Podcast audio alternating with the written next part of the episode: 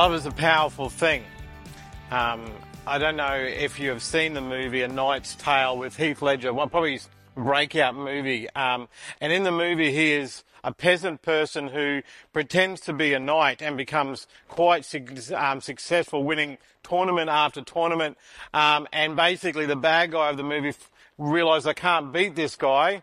I've got to expose him as a fraud, and, and finds out that he's really a peasant and and um, and he gets arrested. He's going to be charged for, for impersonating a knight and, and all that kind of stuff. And so at the certain scene of the movie, he's put in stocks and, and his friends who are very loyal to him are standing in front of him, basically facing down this crowd with, with weapons in their hands, hammers, like, um, like sticks. They're going to defend their friend from the humiliation of it. And as the crowd starts to sort of work itself up, out of the crowd steps three men. Now, the three men quickly pull down their hood and pull off their cloak, and it reveals to be Prince Edward and two knights who are standing guard to him. And all of a sudden, everyone in the crowd recognizes his authority, recognizes his power, and everyone quickly falls to their knee. They drop their, their produce, they drop their lettuce, they drop their tomatoes. They recognize the authority of the prince and they, they, they recognize that he is in charge. If they revolt right now, if they continue doing what they're doing, the knights will actually pull out their sword and enforce that authority. And today, we, as we talk about authority, we talk about reigning, we're going to be talking about how love reigns, how love is a powerful thing. And, and many people underestimate the power of love. And I, I would argue however, that it's one of the most powerful forces on earth. It has the, has the potential to do so much. Many men in this room would be able to relate to the kinds of things that love drove them to do to win the hearts of their girlfriends or wives. Like if you think back, now you may not do it today. Some of you may need to sort of step up your game right now.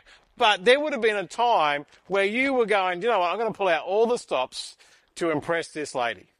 Like I'm, I'm, I'm gonna, I'm gonna do everything I can to be impressive so that I can win her.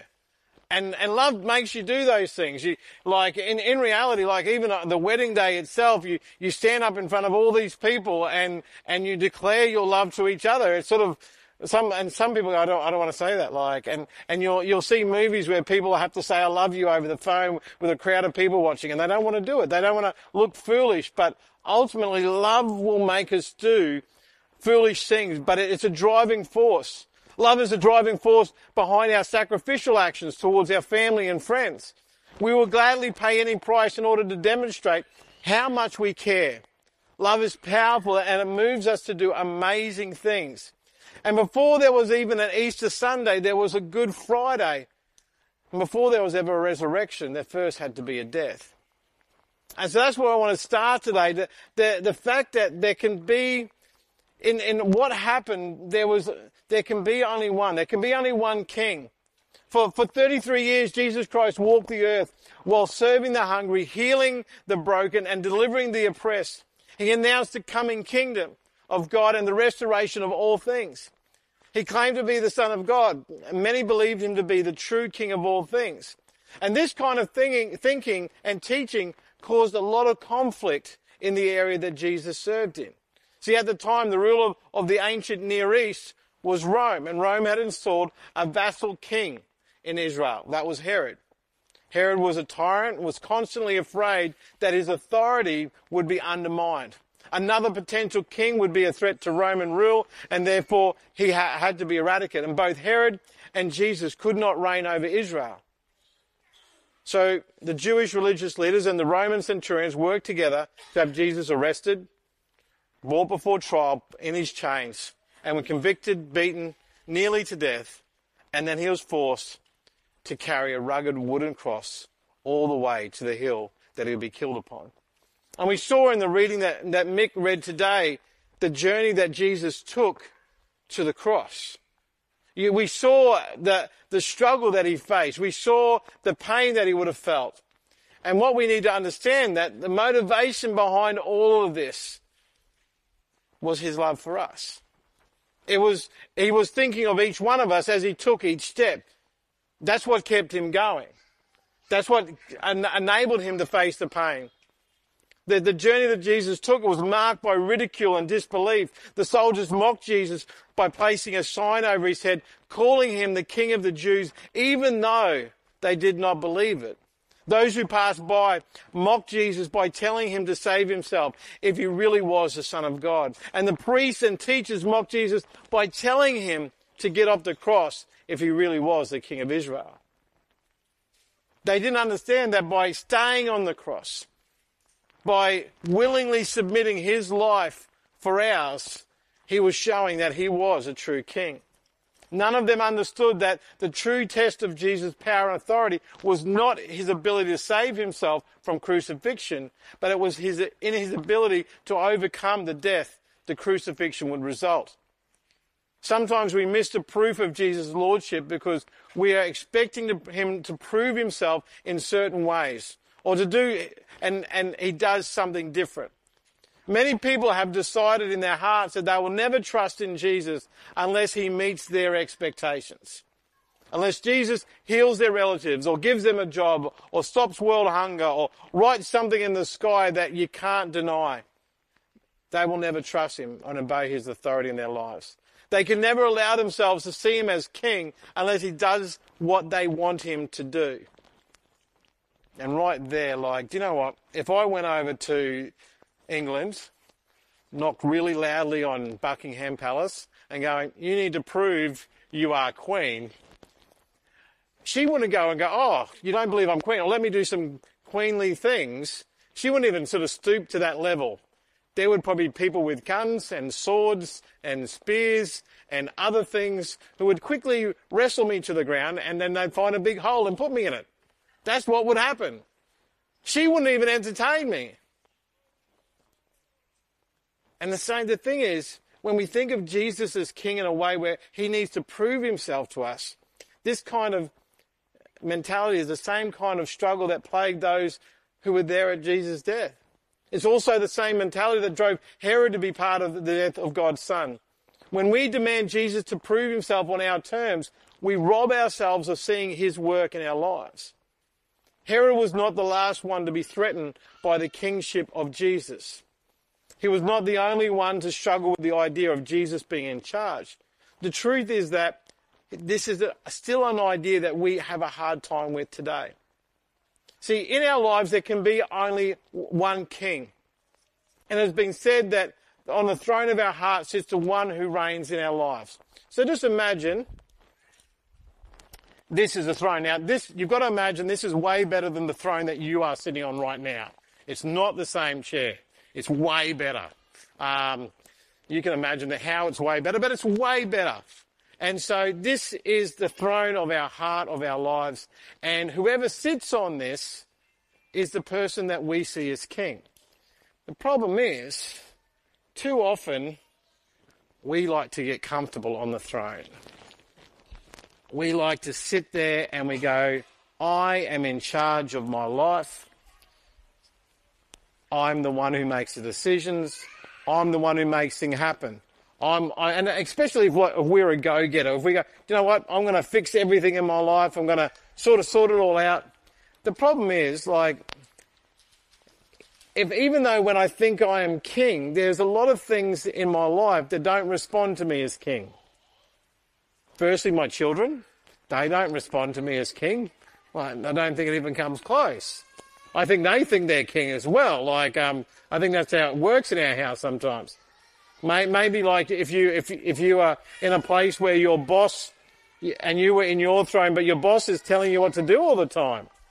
Yeah, well, maybe, maybe my boss doesn't realize that I'm the king of my life. Maybe when the problems come our way, all of a sudden our problems don't realize that, do you know what? I don't care whether you think you're king or not. And ultimately, we get to the point where our decisions become very selfish. We always look after number one when we are on the throne. And the thing is, for us to acknowledge Jesus as King, the first thing we need to do is to get off the throne. We need to get off the throne that is there and actually let Jesus onto that throne. Now, this is, and for those who are still going, I'm not sure I trust that. This is, this is, I'm going to give you a quick why because the thing is, the fact that Jesus has done everything in his power to show his love for us, to make a way for us to be in relationship with him, to actually say, you can trust me with your life. Jesus actually has already done those things. And he continues to do those things. And, and the thing is, the discussion normally goes, well, Jesus, I'll let you be king if you do what I want. Does that sound like a king? That sounds like a genie. Sometimes we want to treat Jesus like a genie, not the king. And so this is how we treat a king. And especially knowing that Jesus is a loving king who desires to be in relationship with, our question becomes, my Lord, what would you have me do? My Lord, what, what, how would you have me live my life? My Lord, what do you want me to change in my life? Because when we are king, we think we've got it all sorted out. Everything is right in our life. Um, anyone here think they're close to that idea of perfection? Okay, like I can see some people wanting to put there, no, no, no. But but the thing is, like um, some people, oh, I'm just this close. There's just this one. I made a mistake like 20 years ago, and kind of ruined my record. But but the thing is, like, there's stuff about us, and most of us are aware that that junk in our life that we we don't like, those attitudes that we have, or those thoughts that we have, or maybe even worse, those things actually come out and into actions. We say something horrible about someone and we justify it some way, or we actually do something horrible to someone and justify, I was justified in doing that when we're king, it, it doesn't, life doesn't sort itself out. But when we let Jesus on the throne, he is allowed to be king of our lives.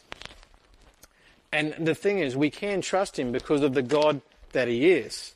He's not a mean, vengeful God who is wanting just to sort of rule over us in a horrible way. What we need to realize is that there can only be one king. If Jesus is dead, then none of this matters. But if he's risen from the dead, it changes everything because he is king. And what we need to realize is that love overcame death.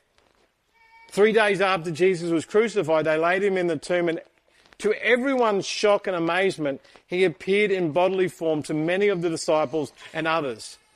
This has never happened before.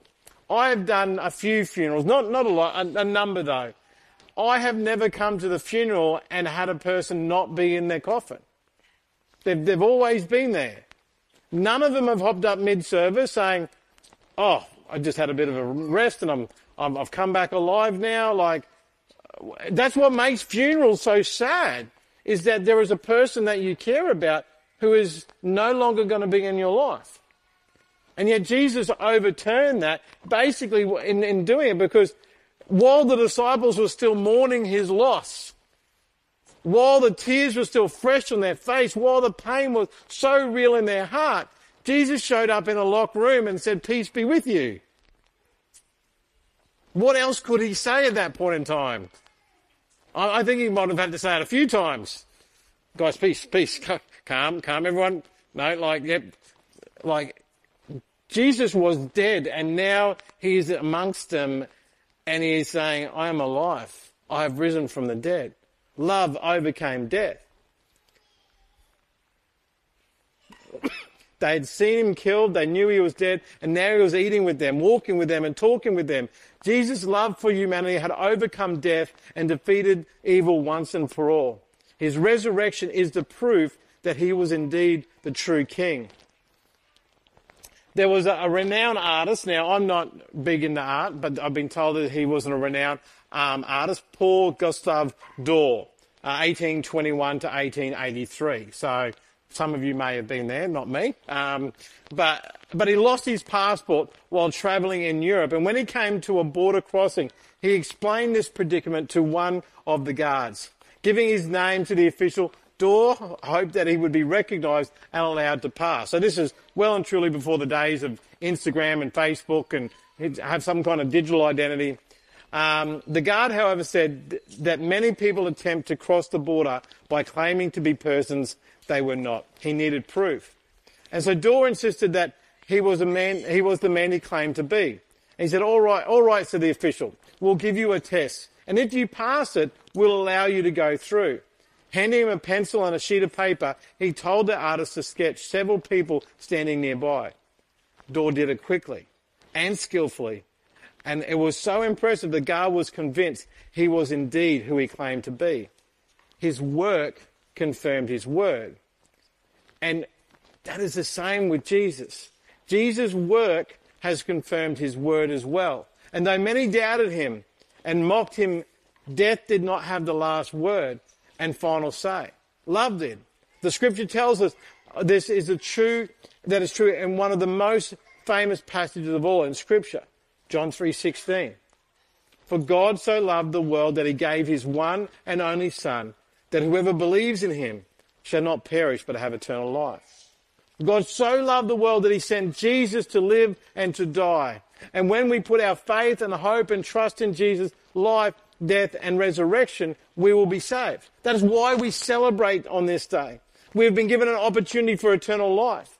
We know that because of Jesus the worst thing that will happen to us will not be the last thing that happens to us. Do you realize that? Like sometimes as you get older, like I'm, I'm not old, old yet, but I can feel the effects of getting older. Things are starting to hurt that didn't used to hurt. Like sometimes I'm tired and I stay tired for weeks. And I'm going, I'm, yeah, I'm going, that's part of getting older. And the thing is, I know where that's going to go. Like, I'm going to start having conversations with people where what we talk about is what's hurting the least. Like, what's hurting the most? Well, um, we've got our list. And all of a sudden, and we'll probably lose our breath during that conversation because the list is so long. And, and the thing is, you sort of like oh, I dread getting old, I dread getting old. If that's the worst thing that happens to you, it won't be the last thing that happens to you when we feel pain, when we feel hurt, when we lose people, it's not the worst thing that will happen to you.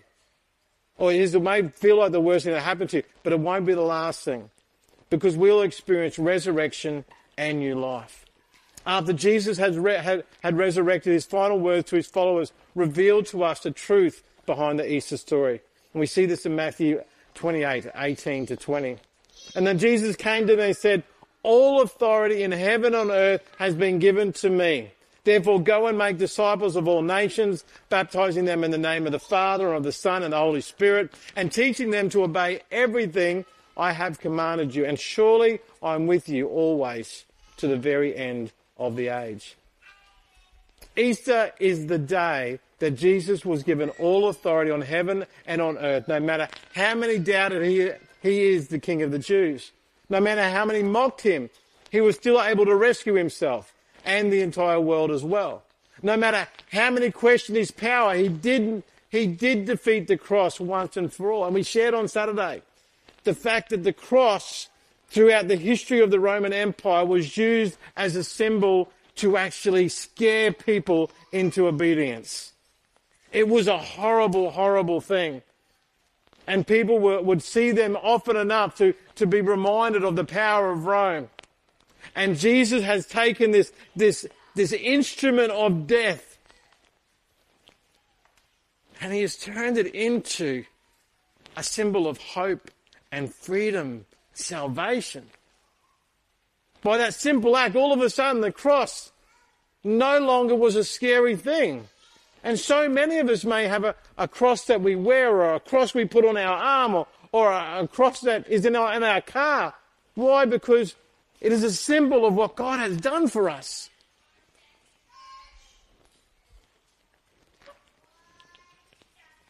His final instruction for all of his followers to go into the world and make disciples. He told them to go spread the good news of his resurrection and love to all who would listen. And we've been invited to teach the way of Jesus because it changes the world. Which is the last point I want to make today. We need to let love reign in us. Over the next few weeks, we're going to be talking about the fact that love reigns. But God's love has enabled him to rule in our world. And sometimes we go, oh, it doesn't look like God is reigning, but God is. It doesn't change the fact There's just the, just the, the same way as the, the people who stood before the cross and said, "Oh, he said he was the King of Jews," or "You said you were Messiah, save yourself." Well, he did, just not in their timing. And so, just because they said it one day, doesn't actually change the reality of who Jesus is. And we need to let that love reign in us. Today, if you consider yourself someone who would call themselves a disciple, a Christian, a follower of Christ, this instruction has been given to you as well. You are to be a part of making disciples. The, um, the, the, Greek word for this, I'm not even going to try pronouncing it, um, uh, it, it, means learner or student when we, we use the word disciple. We are called to be a learner or student. And for some of you going, I thought I got out of school years ago. You're saying I'm stuck being a student? Yeah. And when we follow Christ, we are going to be a student all our lives.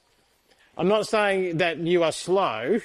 That's why you need to be a student all, all life. But I'm saying we are all a bit slow at times when it comes to following God. Sometimes, like, we, we, we need to learn the same lesson over and over again. Anyone here on a repeat with a lesson that God is trying to teach them? Repeat and do it again. You come to the test, fail the test, do the lesson again, and, and the thing is, we are, we are called to be followers, to students and learners of Christ. We are to allow ourselves to be students and learners of the, of, of the way of Christ and to help others to become learners and students as well. It holds that with a feeling of progression. To be a disciple is to be in a lifelong process of becoming more like Jesus. I think that's why it takes us so long. To become like Jesus, that's a pretty high goal. But it's the goal that Jesus has put before us. He's put, put that before our children. He's put it before our, our younger people. He's put it before our middle-aged people. I'm, I'm just, I'm, I'm on this side of the middle age. Put it on our older people. God, God has actually said, oh, you are called to be a disciple. You don't get out of it because you've got more digits on your dial than other people. You don't get out of it because oh, I'm too young for that stuff yet. God says anyone can come and learn from me and become more like me. Over time, we learn to live generous lives. We learn to forgive. We learn to serve others. We learn to practice self-control. We learn to be people of peace. And when we submit to the love of Jesus in our lives, we are compelled to live life like him and to invite others to join us.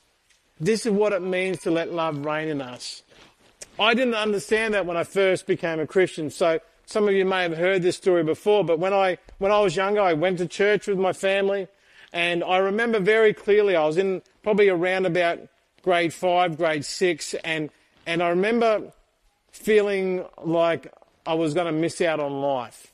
This, this, so this is a, the thoughts of a 10 year old. And, and I'm, I'm going, I don't want to miss out on what God has. So I was actually, I was afraid. I was afraid of missing out on, on, I was afraid of going to hell. I was afraid of missing out. And because in my mind, and so again, thoughts of a 10 year old, I went, I'll become a Christian. I went, what mum and dad do, that's pretty good. I'll become a Christian when I'm older. 1920 is what I thought at that time. Because that, for a 10 year old, 19 or 20, life must be over by then. And so when I first said I would follow Christ, when I first asked God to forgive me of my sins, my motivation was fear. I was scared to miss out. A few years later, I was at a high school camp, and as the, the last songs played after the, the last message of the camp, I felt my face just warm up I was trying to stand behind my seat. I was trying to stay still because I didn't want to go. I went, God, I can, I can do this later. I can, I can do the business that we've got to do without other people knowing about it. But I could not stand still.